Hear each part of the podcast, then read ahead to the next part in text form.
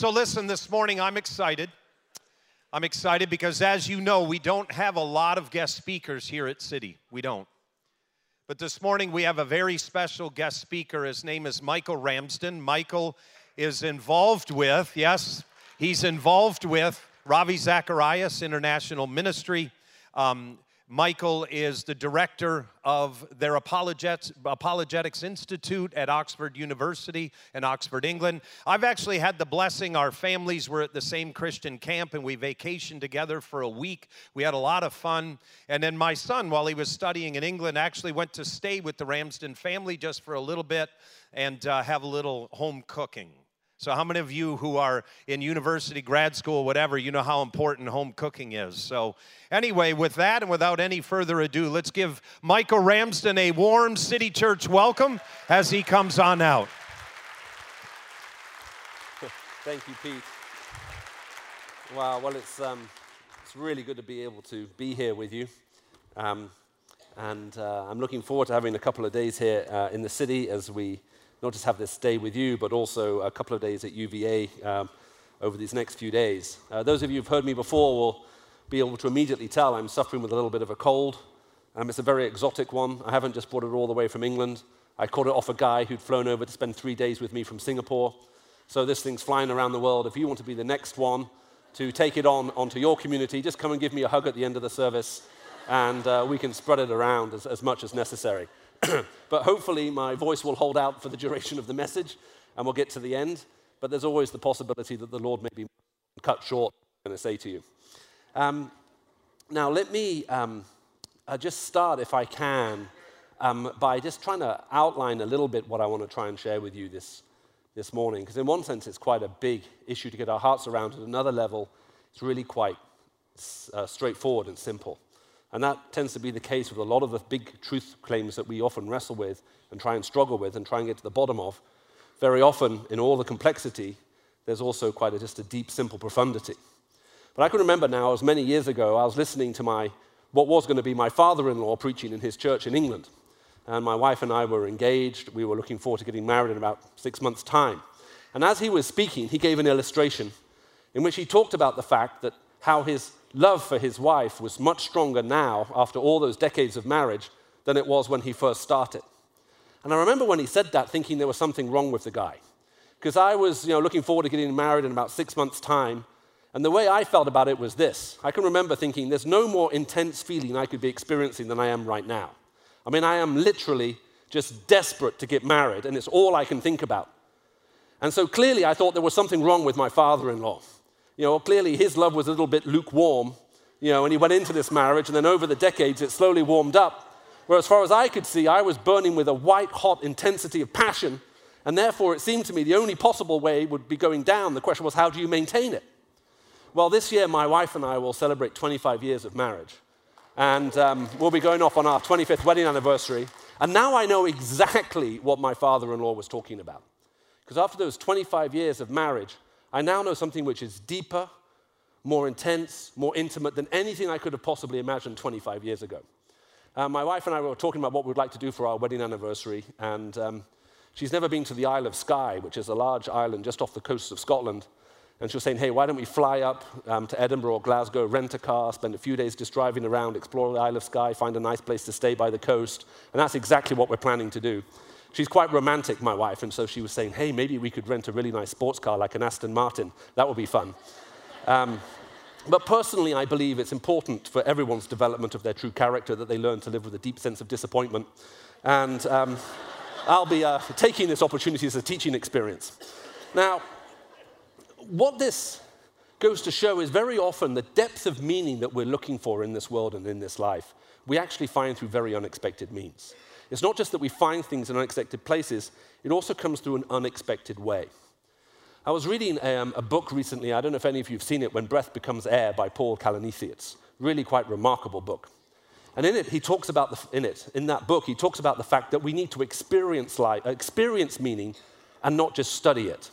So although the study of meaning is very important, it has to be experienced in our life as well.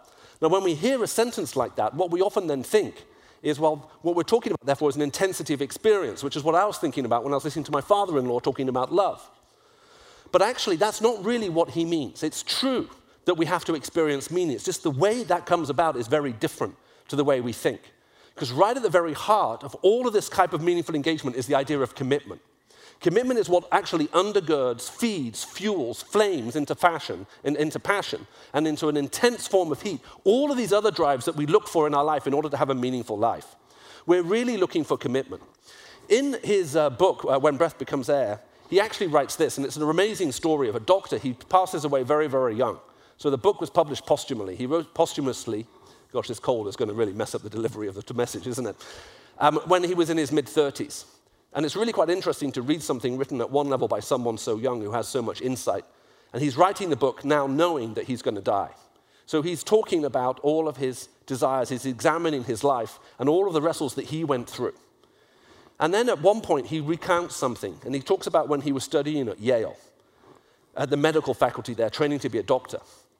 And then he recounts a, a dispute that rose amongst the, the students at the time an emotion and a debate that was actually debated amongst the students at the time. And here's how he describes it.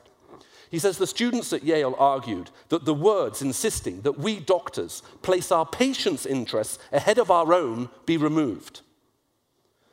At one level, it's entirely reasonable. That is how 99% of people select their jobs pay, work, environment, hours. But that's the point. Putting lifestyle first is how you find a job, not a calling. You see what he's saying? The students were debating that doctors should cease to say we put our patients' interests ahead of our own. And you can understand that. He says, but if that's what you want, if that's what you're looking for, in this world you're going to find a job, but you're not going to find a calling.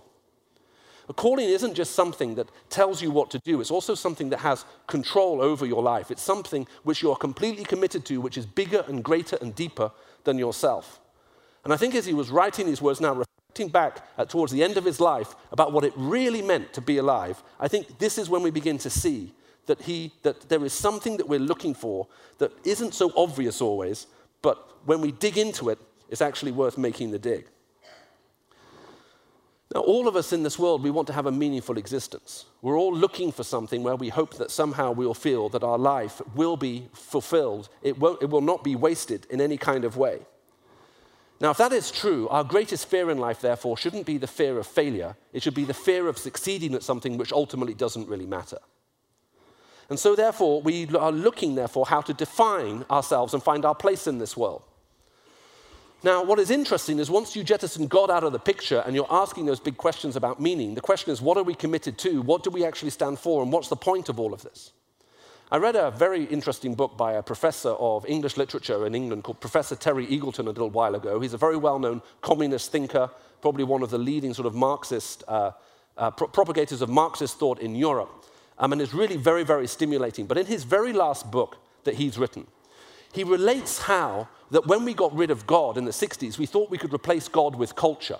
In other words, culture, music, art, literature, sports, all of those questions, that would be what uh, we could all rally around. That is what would help identify who we are and give us a direction of something to pursue. But then he goes on to write something fascinating uh, in that book. He says this He says, Culture has become a challenge. Culture is concerned with questions of identity language, symbol, affiliation, and so on. Things that should bind us together. However, in recent times, these things have become politi- politically problematic, and now appeal to culture has become the language of conflict, not of unity. In other words, having jettisoned God and think we could replace God with culture at the heart of our society, all of that debate about culture has now become the language which divides us. And now we divide ourselves over questions of identity, language, symbol, meaning, and so on. It's not the rallying call that pulls us all together, it's the very language which we use to split ourselves apart. So, in that book, he raises the question is it possible for us to find meaning, identity, belonging? You're talking about doing a course of rootedness here. What does it actually mean to belong, to be part of something, to belong, to be, to be involved with it? And he says, in the absence of God, he says, I'm concluding the answer to that is no. It's impossible to find anything to replace him right at the center of any society, which gives us those rallying points to come around. And so we now increasingly find ourselves living in a fragmented world and a fragmented society. It's not just that we're not sure exactly necessarily why we're here, we're not even sure how we even think about questions of commitment. Because commitment is a moral process by which you give yourself to something which you're convinced is good and true and right, and you're also convinced that it's actually really worthwhile making a sacrifice for. A couple of years ago, I was invited to speak at a um, memorial service at Westminster Abbey, uh, or to be part of a weekend of events, um, where they were laying a memorial stone for C.S. Lewis. And it was to commemorate the centenary um, uh, of his life and they wanted to lay this big stone in the floor. And it was really quite funny because if you go to Westminster Abbey, you'll see there were all kinds of famous writers, philosophers, artists. They all have memorial stones in the Abbey. And because people go to them and touch them over hundreds of years of people touching them, they tend to wear off the engraving and they all become bowed. You know, because most people touch the middle, so you can read the first and the end bit, you just can't see what was in the center of it. So with C.S. Lewis's memorial stone, they knew lots of people would want to come and touch it, so they ordered an incredibly hard stone that required a specialist to come and carve it. And what they wanted to do was to carve into the stone, you know, you know like a sort of coming at an angle, so it gave a 3D effect. A very famous saying by C.S. Lewis, where he said, I believe in God in the same way I believe in the sun, not because I look at it, but because by it I see everything else. The trouble was, was the stone was so hard, engraving took much longer than they had anticipated. So as we were giving our instructions, when they had invited in the mayor and all these political dignitaries and they filled the abbey, we were all then told, look, as the, the uh, people who are involved in this ceremony, you'll be allowed to go right up to the stone. Everybody else will be directed around it, but you'll be allowed to go right up. He says, but whatever you do, don't touch it. Because we haven't finished carving it, so we've had to employ an artist using different colors chalk to make it look like it's been engraved, but it hasn't. And I have to say, it was like a very clever 3D illusionary effect that they had. So we had this big stone in the floor and this amazing ceremony, and afterwards, this um, British Army general had asked me whether I'd like to go out for lunch with him at his club in London. And I thought, well, this sounds like an offer too good to refuse. And so I said yes. And now we're sitting having lunch. And as we're having lunch, he begins to pepper me with all kinds of questions. Why do you believe this? Why do you say that? What about this? What about that? And so on. He's just firing one question after another. And after about two and a half hours of him asking me questions, I sort of lean forward and I say, General, I'd like to ask you a question. And he said, What's that? I said, Well, I've been thinking about this for a while because I find so many people in life and they're not rooted or grounded anywhere. So many young people feel they're just drifting through. I said, Now, when I was 15 years old, I knew what I wanted to do with my life. I wasn't a Christian at the time. I wanted to do a law degree, become very rich, and have a convertible Ferrari.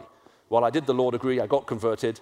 I don't have the Ferrari, but my life is much more fulfilled than I thought it was going to be. I said, Look, my life direction changed as I've been sharing with you, but I was committed to achieving something. And in part, that's what I gave myself to. I was working for it. I said, but forget about being 15 and forget about being 25. I now meet 35 year olds who are drifting through life, not committed to anything, they're just drifting through. And the general said, What's your question? I said, My question is this How do you breed leadership in the absence of commitment? And he sat back in his chair and he looked at me. He said, That's a very good question. He says, What you don't know about me is for the last few years, I've been in charge of, been in charge of officer selection and recruitment for the British Armed Services. And this is one of our number one problems. We have people who join and they're willing to try it for a couple of years, but they're not committed to it. They're not willing to give themselves to it. He says, and it's very hard, he says, to breed leadership and officers in the absence of people who are really committed to something and know what they stand for. So I just filed that away in the back of my mind, and a couple of hours later, I was in a department store and I was buying a few provisions because my wife and kids were coming down to London for the weekend because I was staying overnight and I was going to be speaking in a church the next morning. And as I was at the counter paying, I could hear the guy in front of me talking, and I could tell that he was from the States. And so I ended up at Till next to him, and I turned to him and I said, Are you from America? He said, Yes. I said, Yeah. I said, The accent gives it away. I said, Why are you here? He said, Well, my wife and I, it's our anniversary. We've come to England. She loves the theater. I hate the theater, he said. I can't stand it. He said, She's watching some kind of play, and when it finishes, we're going to go out for dinner together. It was a matinee performance. And so I got talking to him, and um, we sat down, and, and, I just said to him, um, What do you do? And he said, Well, he said, I'm retired now, but I used to run, help run the LAPD. And I smiled, looked at him, and I said, I know exactly what you do because I've seen all the movies. and he um, reacted just like you did just now. And we started to have this amazing conversation. After about 40 minutes or so, I said, Can I ask you a question? I was just having lunch with a general. And I asked him the same question that I asked the general How do you breed leadership in the absence of commitment? And he, again, he just sat back in his chair and then he says, Michael, for the last five years of my life, I was in charge of officers training for the LAPD. He says, this was our number one problem. He says, we flew in consultants, motivational speakers, we spent millions of dollars trying to solve this problem. He says, we have so many people now in positions of leadership who just don't command the respect of those underneath them. He says, In the absence of commitment, I don't think you can breed leadership, and it's one of the biggest challenges we currently face. So it's not just in the areas of love and work and life that we're wrestling with this question of commitment. It affects every single area of meaningful engagement in this world, including leadership itself. And we seem to be living in a world where people are increasingly standing for nothing apart from themselves. We don't know what they're actually committed to. Now, with that as a backdrop, what I'd like to do is I'd like to read to you some very famous words that Jesus Christ spoke out of John chapter 10. And then have a little look at what exactly in earth is going on here. Because I think what he says here shines a light into this particular issue with particular brilliance. Now, it's a fairly long reading. I'm going to read to you the first 21 verses of John chapter 10. Now, if you live in the kind of city I live in, um, most people who read John chapter 10, the academic theologians, see this as a collection of loosely related sort of sayings. Does that make sense? Things that were said in different times, in different places, in different ways by Jesus Christ, and then someone came along with a, with a broom, if you like, swept them all together and put them all in one chapter because they didn't know where else to put them. Now, I can't tell you that I think that's completely wrong, and hopefully by the end of this morning you'll understand why. But this is where we pick it up. Jesus Christ has just healed a blind guy and restored his sight. So people have questions. And then he says to them this He says, Very truly I tell you, Pharisees, anyone who does not enter the sheep pen by the gate, but climbs in by some other ways, is a thief and a robber. The one who enters by the gate is the shepherd of the sheep. The gatekeeper opens the gate for him, and the sheep listen to his voice. He calls his own sheep by name and leads them over, out. But when he has brought out all of his own, he goes on ahead of them, and his sheep follow him because they know his voice. But they will never follow a stranger. In fact, they will run away from him because they do not recognize a stranger's voice. Jesus used this figure of speech, but the Pharisees did not understand what he was telling them. Therefore, Jesus said again, Very, very truly, I tell you, I am the gate for the sheep. All who have come before me are thieves and robbers, but the sheep have not listened to them. I am the gate. Whoever enters me through me will be saved. They will become, go in and they will go out and find pasture. The thief only comes to steal, steal, kill, and destroy. I have come that they may have life and have it to the full. I am the good shepherd. The good shepherd lays down his life for the sheep. The hired hand is not the shepherd and does not own the sheep. So when he sees the wolf coming, he abandons the sheep and he runs away. And then the wolf attacks the flock and scatters it. The man runs away because he's a hired hand and cares nothing for the sheep. I am the good shepherd. I know my sheep, and my sheep know me. Just as my Father knows me, and I know the Father. I lay down my life for the sheep. I have other sheep that are not of this sheep pen, and I must bring them also. They too will listen to my voice, and there will be one flock and one shepherd. The reason my Father loves me is that I lay down my life, only to take it up again. No one takes it from me. I lay it down of my own accord. I have authority to lay my life down and authority to take it up again. And this command I have received from my Father. The Jews who heard these words were divided. Some said, He's demon possessed and raving mad. Why should we listen to him?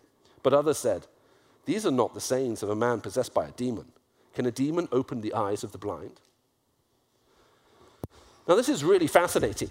I don't know if you've noticed the shift in language that goes all the way through, which is why some people feel this is very confused. Jesus starts off by saying, Look, I am a good shepherd. My sheep know my voice. Then he says, I am the gate. Okay? Then he basically says, Look, I'm a, this kind of shepherd. Then he says, I'm that kind of shepherd which is why some people think, look, you know, this is just all very confused. Obviously, Jesus said different things at different times, and someone's collated them all together in John chapter 10. But what Jesus is unpacking here is actually a very carefully structured argument. Because here's what he's trying to say. He starts off by saying, My sheep know my voice, and they know me. The only way you know someone's voice is when they spend a lot of time with you. You recognize someone's voice when you're familiar with them. If you have no idea what someone should sound like and you hear them on the phone, then you've got no idea who they are. You have no idea what they stand for. But there are some voices which make all of our hearts leap for joy when we hear them, because we know that the person speaking to us cares for us, knows us, is committed to us, and has somehow re-established contact with us. So Jesus says, I know, the sheep know my voice. Now, here's what we struggle with a little bit in the Western world, because our way of looking after sheep has changed. But in the Middle East, even to this day, Shepherds, sheep are trained to hear their shepherd's, uh, their, their master's voice. That's how they recognize it. There's a story told by a friend of mine who, just after the end of the Second World War, he was a, uh, there was a colonel uh, of the British Armed Services who was stationed just outside Jerusalem. And rioting broke out amongst the people. And what the British Army did is they went out into the city and they gathered up all of the sheep and the goats and they took them into the British Army compound. Now, the reason they did that was they couldn't stop the people killing each other. But they knew that if the people started killing the sheep and the goats, people would lose their livelihood. So what they did is to stop people killing the animals in revenge. Does that make sense? They withdrew all the animals there so that once the violence died down, people could get their livelihood back. Now the trouble is, is that the sheep and the goats, uh, they have no markings on them. So they're not sprayed, they're not branded, they're not written on. There's no way of telling them apart to the trained eye. And the next day, after the riots had died down, a 12 year old boy came up to this British Army colonel and he said, I'm here for my six sheep. Can you please give them back to me? And the colonel sort of smiled at the boy and said, Look, you can see we've got over 6,000 animals there. There's no way of telling which ones are yours. So the answer is no. Now, being a good Middle Easterner, the little boy understood this wasn't the end of the discussion, this was the start of negotiations. And so he then said, No, no, no, no, no, I want my sheep back. I've come to get them. I've come a long way. You need to give them to me. So then the colonel then used his, his defeating argument that he felt would end the discussion. He said, How will you identify them? And the boy looked at him like he was mad and said, Well, just open the gate. So the colonel was this intrigued by what was going to happen. He opened the gate. And the boy stood by the gate. He gave a little call from his voice, quite loudly, started walking away. And then from amongst these thousands of sheep, six came out and started running after him down the street. Because they had been trained to listen to their master's voice. They knew and recognized that voice, the voice that cared for them, looked after them, fed them, watered them, looked, was a shepherd to them. That was the voice they could trust. Jesus is saying, I am calling people, and people will come to realize that I am the one voice they can trust. They understand that they can trust him not because they're looking for something to be committed to, but they also understand that the shepherd is committed to them. We're all looking for someone who is totally committed to us. That is who Jesus Christ is. Jesus comes into this world, which is now so often bereft of leadership and so confused, where we're not even sure who to trust or why, because we're not sure if they've got our interests at heart or theirs. And all of a sudden now we see a shepherd who, as he speaks, we recognize the voice and we know he's the one who can be trusted. So Jesus starts by saying, Look, people who truly hunger after God, they know me, they know my voice because I am my Father. We are the same. They're looking for what to be committed to, and now I have come. And so now the sheep follow the one they know they can trust. It's an incredible, beautiful picture. But the guys who Jesus is talking to still don't understand what he's talking about. So then Jesus uses another metaphor and he says, I am the gate. Now, what on earth does that mean? Well, I don't know if you've ever been to that part of the world over there in uh, the Middle East, but it gets very, very hot in the summer. So during the summertime, all of the grazing lands around the big cities, which are down on, mostly down on the plains, that all begins to die and go brown. So in order to graze your sheep and your cattle, you have to walk them up into the mountain areas where there's obviously more moisture, more water, and the sheep have something to eat. Now here's the trouble. I don't know if there are any farmers here or people who look after cattle, but if you spend five, six hours marching your sheep up a hill, you give them a few hours grazing, and you spend five, six hours marching them back, you're in trouble. Okay, that's not going to work for the sheep's development. So you have to take your sheep up into the mountain, but then you have to stay up there. So what the shepherds would do is they'll build these large enclosures. If you can imagine almost this table with a wall around it, with a gap, which was just the size of a sheep in the wall. Now, the wall would be sufficiently high, and they'll put very sharp, jagged rocks all the way around the edges of it to stop any wild animals leaping over the top. Does that make sense? Too high to leap over, and if they try to climb over it, they'll cut themselves on the sharp rocks. So the shepherds would take up their sheep so the sheep had some place to eat, and the shepherd would watch over them to keep them safe. And then when night began to fall, fall the shepherd would find one of these pre built pens and he would usher all of his sheep inside. Now, there's only one point of vulnerability in that structure it's where the gap is. So, guess where the shepherd slept? The good shepherd slept in the most single vulnerable position in that entire structure. He literally put himself at the weakest point in harm's way in order to protect his own sheep. Now, the bad shepherd, who simply wanted to stay warm, was going to be better off sleeping in the inside of the middle of the pen. Okay, because sheep are surrounded in this soft material called wool. And it's warm and it's comfortable, and you can get nice and snuggly in there. And you also stop from catching a cold. But the Good Shepherd literally becomes the physical door for the sheep. So when Jesus said, I am the gate, he's using a metaphor now that every single person could understand. He was saying, I bring them into that place of safety. I then sleep across the entrance. I lay down my life in that vulnerability in order to keep them safe. And then when it's safe for them to go out, I literally get up and stand out of the way. It makes sense? And I open the door and then they go out. They go out and they come in and I keep them safe the whole time.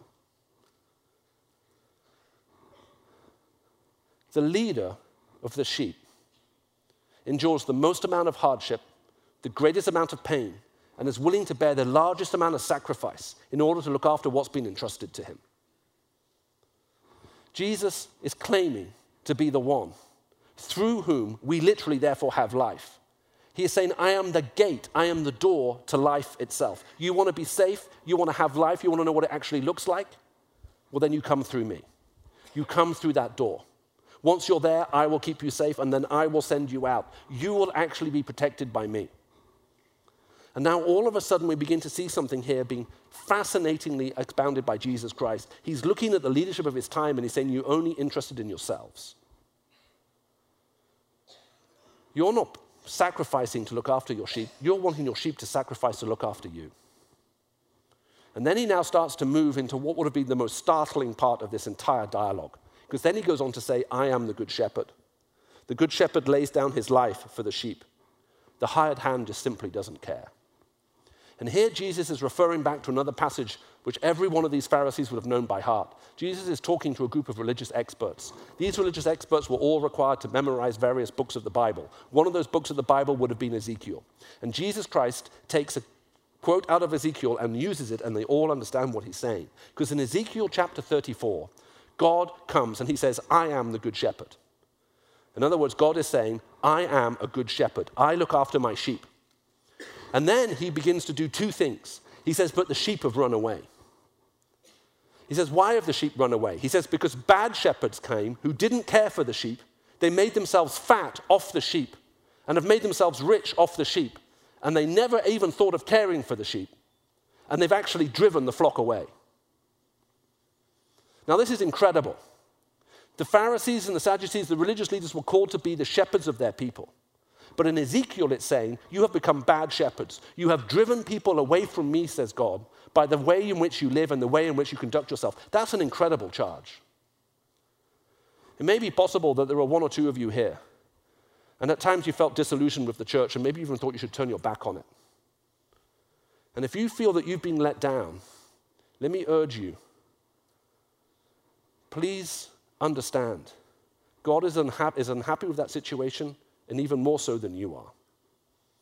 One of the reasons I love to come and speak in a place like this is I've got to know Pete Hartwick over a couple of years, and he's not perfect, and if you give me a couple of hundred dollars, I'll give you a written thing attesting to that fact. But I know where his heart is. I know he cares about people. I know it really matters to him what's happening in the lives of the people who come here. And I know he's not in this for himself. And there's something you always find when you're, when you're inspired when you're in the presence of people like that. Ezekiel 34, the pro- prophet comes along and he points to the so called human shepherds of Israel and he says, You're driving all the people away. But God is the good shepherd. He comes, and where the other shepherds drove people away, he wants to gather them together. And the good shepherd in Ezekiel 34 comes into this world. He looks for the lost sheep, he finds them, he brings them to a point of safety, and he brings them home. It's a beautiful picture. And then, if you want to read Ezekiel 34 when you get home today, if you have access to a Bible, the very last line, just in case you missed the allegory, the, the final verse of it says, and God says, I am the good shepherd, God, and you are the human sheep, the sheep of my pasture. So, just if you didn't get the whole idea about the shepherd and the sheep being God and people, it's actually spelled out for you right at the very end, like a PS. You know, where God says, okay, just in case you didn't get this, I'm the good shepherd, and you're like human sheep. It's remarkable. So that then brings us then to the third point of what Jesus is saying. Jesus is saying, You're looking down on me because I don't lord it over other people like other leaders do. You think there's something wrong with me because I put myself in a position of vulnerability, because I put myself in the position of weakness, because I lay down my life for the sheep, because I'm not looking, look, not looking to feed myself off them, but to actually feed and care for them. You're looking down on me. Well, I have news for you. I am the good shepherd, says Jesus Christ. And then he starts to refer back to Ezekiel. And every Pharisee who's there knows one thing God is the good shepherd. So when Jesus says, I am the good shepherd, who on earth is he claiming to be? And the answer is, he's claiming to be God. He's saying he's come into this world and he's on a rescue mission to rescue every lost sheep that there is. He will lay down his life in order to bring us home. His commitment to the mission is 100%. He's not partly committed or partially interested. He is giving himself 100% to bringing about the rescue he needs to know come about. Because so many of us are literally lost in a wilderness, cultural wilderness right now, and we're not sure who to trust, who to follow, or where to go. Sometimes our lives are so messed up, we even wonder whether there's any point in God even trying to save us, which is amazing. Because in Ezekiel 34, God also says something interesting. Before he critiques the bad shepherds, well, after he critiques the bad shepherds, he goes on to say something about the sheep. And he says, The sheep that have been scattered, he says, what they do is when they see food, they push one sheep out of the way and they headbutt it so they can eat it. Does that make sense? In other words, they're very competitive. And after they've had their fill, they trample all the food under their feet so the weaker sheep behind them can't eat. And then when they go to the water to drink, it says in Ezekiel, after they've drunk, I'm trying to think how we can put this politely. After they've drunk, they do stuff in the water that wouldn't want you to make to drink it. Can you imagine that? Okay, we're all on the same page. These are not good sheep. I mean, these are bad sheep. They trample on each other, they deny each other food, they destroy each other's me- method of life itself, the water that they need in order to stay alive. The good shepherd in Ezekiel doesn't rescue the sheep because they're good. The good shepherd in Ezekiel rescues the sheep because he is good. The sheep are bad. But he is so committed to these sheep, he will do everything to bring them back. I don't know what it means to you to be a Christian. But at the heart of the Christian faith is the understanding that God Himself came into this world in the form of Jesus Christ. And He made Himself nothing. He emptied Himself of every privilege and every right He had. And He came into this world in human form. Not to lord it over us, or to tell us where we failed, but to reach out a loving hand to rescue us. And here's the amazing thing about being rescued. I remember once I went swimming off the coast in England. I was a small little boy. I was living in the Middle East at the time. We were back for holiday, so I didn't understand about the currents that exist off the Scarborough coast, which is on the northeast of England. But I can remember I was like, like, was like um, like treading water, and all of a sudden I became aware of the fact that I was zooming all over the place. I was going sideways at great speed, then backwards, then coming in, and sideways and backwards and in. And I, I imagined in my head that you know, I was driving some kind of racing car, and I was being zoomed all over the place. But the reality was that I was caught up in a riptide, and that's why I was zooming around all like that. And then all of a sudden, I could see someone panicking and pointing to red flags on the beach, which to me didn't mean anything. And then all of a sudden, someone coming out into that water. And I could just tell by their body language and by what they were doing that I was in real danger. I had no idea how much danger I was in until I was in the process of actually being rescued. And I can remember when I got up on that beach, even though I was quite young, I had this mem- image in my head of someone's just saved me. And now all of a sudden I felt terrible about what was happening before. What I thought I was enjoying, I realized was in danger of killing me. The message of the Christian gospel is most of us have no idea how much danger we're in until we encounter the one who came to rescue us. And we're messing around with stuff that seemed fast and fun and bring joy, but actually it's about to destroy us. And Jesus talks about that in John 10. There are forces in this world that only come to destroy and kill us. They want to take us out. And that's why this shepherd has to be so committed to achieve his mission, otherwise, he can never even bring it about. Have you ever accepted the rescue that comes from Him? To become a Christian is to fully put your trust, your faith in Jesus Christ. To realize that you need Him to rescue you. You need a good shepherd. You need someone who'll come into this life to get you out of the mess that you're in.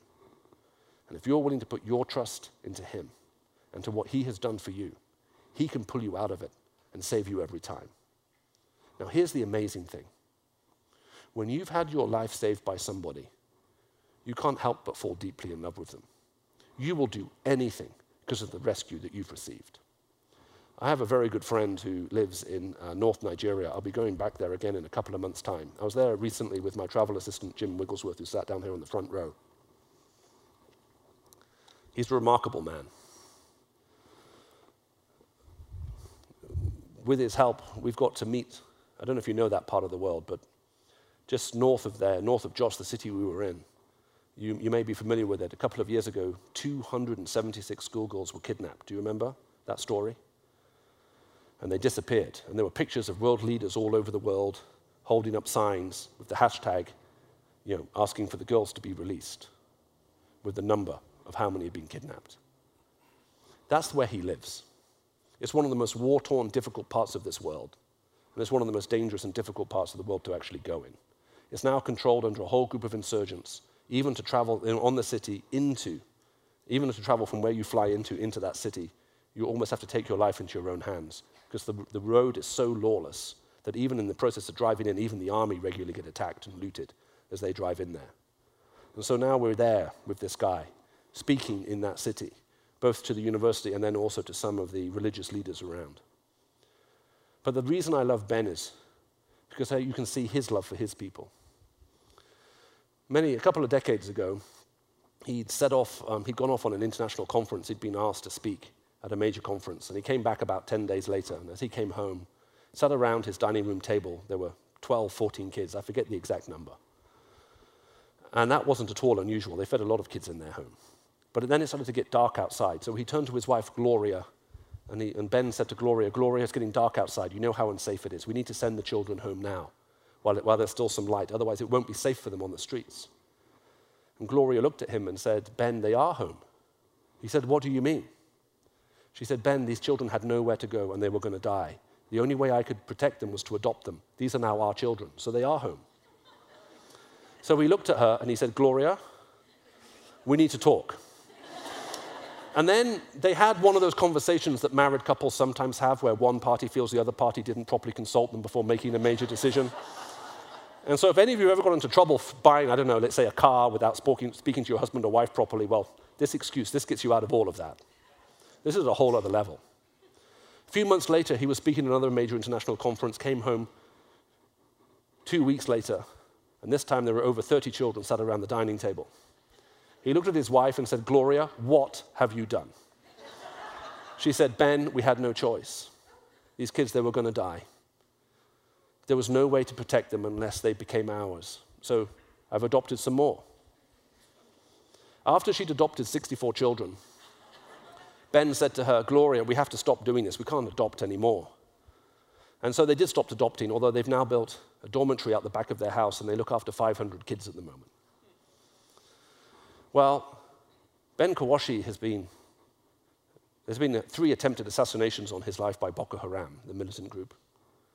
And the second time they actually came to kill him, he was out of the country, but their intelligence was correct. He should have been back in the country. But his flight had got delayed, cancelled in London. So he flew back one day later, but they didn't know that. So they went to the house, they found his wife, they beat her up and tortured her to try to find out, thinking that she was hiding her husband. And she kept saying, He's not back yet. They didn't believe her. So after they'd finished raping her, they put a gun in her mouth and pulled the trigger. So when Ben arrived home the next day, he found his wife unconscious in a pool of blood on his kitchen floor. Well, amazingly, she wasn't dead. She was whisked off to hospital and she was in a coma for the next three to four months while they gently tried to nurse her back to health. During that time, there are some advantages to being an archbishop in the Church of England, one of which is you get to meet the Queen.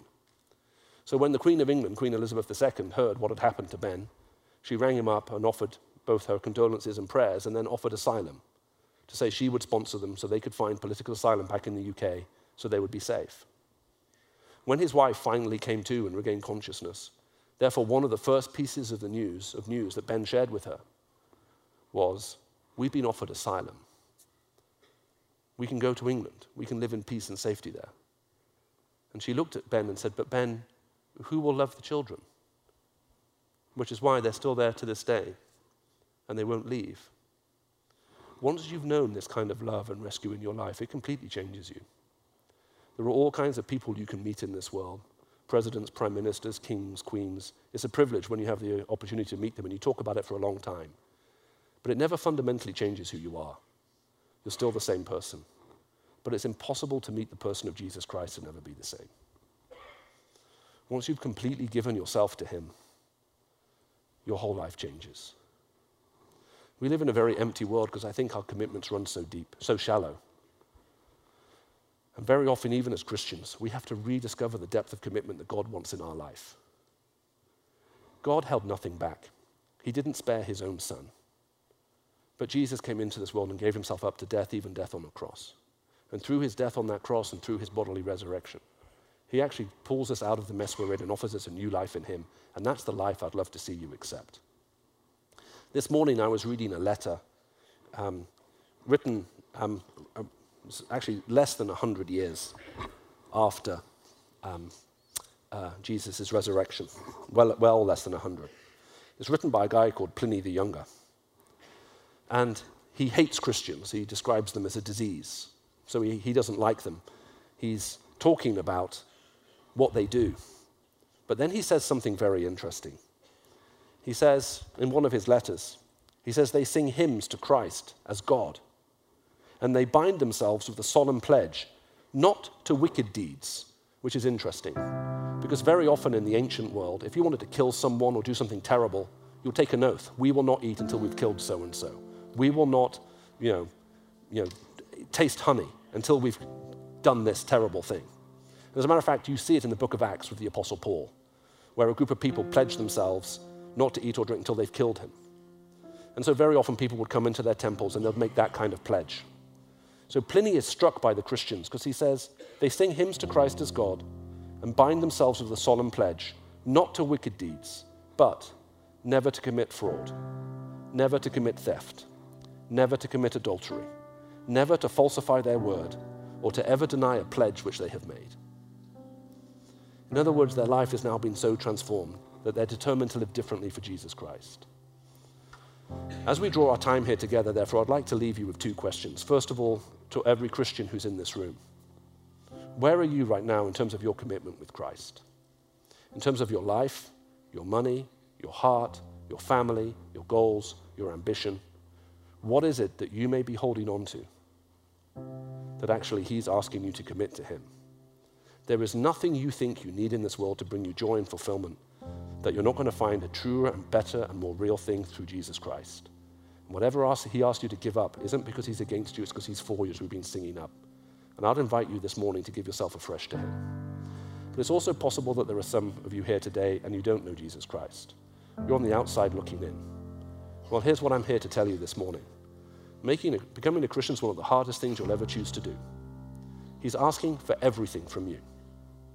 He's asking to give up every right you think you have and every demand you wish to make, everything that you think you need to cling on to. He's asking you to forsake all of that and to cling only to Him. But here's the amazing thing if you deny yourself and pick up your cross and follow Jesus Christ, you'll actually end up finding the life that you're actually looking for in the first place. Which is why Jesus said, I've come that you may have life in all of its fullness. So I'll just invite you to pray with me as we wrap this up together. Father, we want to thank you Lord, for what we see in your life. Jesus, we're amazed at the life you lived. It's incredible, Lord, that you would come into this world and give yourself for us. That you would love us so deeply, Lord, and want to lift us up to such great height, that you would descend to such great depth on our behalf, Lord, to come and be with us, Lord, to rescue us, to walk with us, to show us the way, to be the way. Lord, we want to completely give ourselves to you. Lord Jesus Christ, where we've held back, we pray, help us to hold back no more. Father, Lord, where we think we're already in service with you, Lord, open our eyes to the vision that you have for us. Lord, show us what more you have for us and what more you're asking of us. Lord, that we may live a life, Lord, fully, fully lived out in you and through you. And Lord, Father, for those of us who feel we're just on the outside of this whole Christian thing looking in, Lord, I want to pray, Lord, that for everyone who doesn't know you today, that they may see who you truly are the Son of God, who loved us, who came into this world, Lord, to give yourself for us. Lord, that through the cross and the resurrection, that we may find forgiveness for the past and a life for you for the future, and all of that to be embodied in the now. And Lord God, help us to live a life worthy of the calling we have received. And we pray all of this in the precious name of Jesus.